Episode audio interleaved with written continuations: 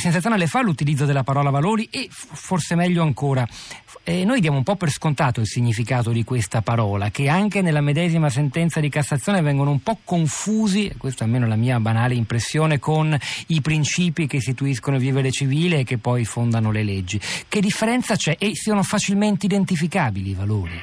Ecco, qui infatti è un problema proprio di parole. Sappiamo benissimo che le parole producono effetti, e quindi leggere le frasi della sentenza della Corte di Cassazione ehm, fa l'effetto forse di una mancanza di cautela. Mi spiego subito, perché questi valori sono poi direttamente legati alla cosiddetta civiltà occidentale, che viene evocata eh, diciamo in dialettica, chiamiamola così, con eh, la società multietnica.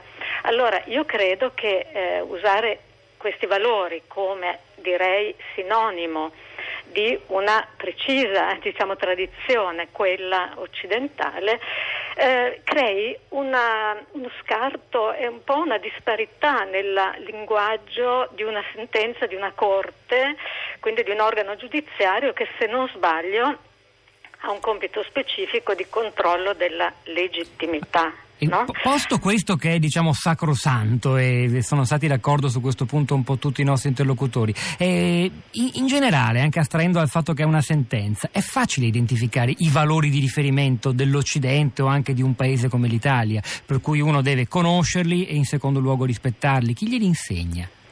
Ma in, appunto, in un certo senso, eh, cioè, se vogliamo, eh, forse questo è un discorso per eh, ceti e colti, che però adesso si collega anche al caso del giovane Sikh, cioè il, che, che la civiltà, la tradizione culturale europea sia una tradizione riconducibile all'illuminismo, no? Ci sono, insomma, molte riprese anche in relazione alla crisi dell'Europa all'eredità illuministica. Ecco, questo è sicuramente un dato reale.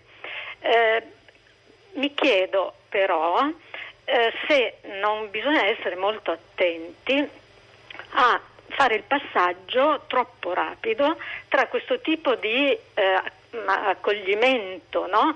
Eh, o eh, diciamo presa d'atto dei valori della tradizione culturale europea, e quindi occidentale, illuministica, eh, fare il, troppo rapidamente il salto eh, verso l'integrazione di persone che vengono da tradizioni culturali eh, molto diverse, quindi anche comprendendo anche la questione spirituale, delle credenze spirituali e religiose.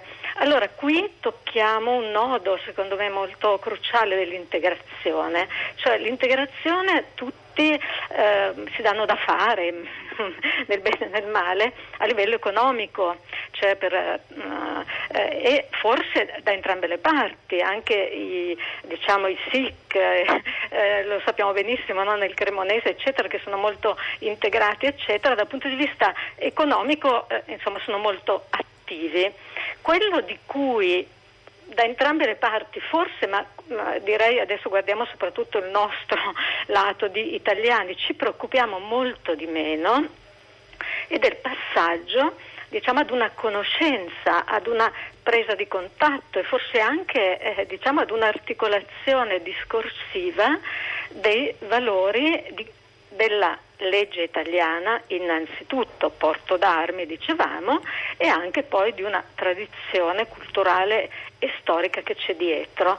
Siamo sbrigativi e probabilmente ci lavoriamo poco, perché io credo che qui eh, adesso appunto lei giustamente dice andiamo un pochino oltre il contesto della sentenza, dobbiamo sempre ricordarci che il diritto, e quindi anche i confini che una legge sul porto d'armi, anche, diciamo, determinati principi del nostro ordinamento giuridico fissano alla tolleranza, alla sicurezza, però la legge rimanda sempre a qualcosa che appartiene alla eh, società, alla cultura.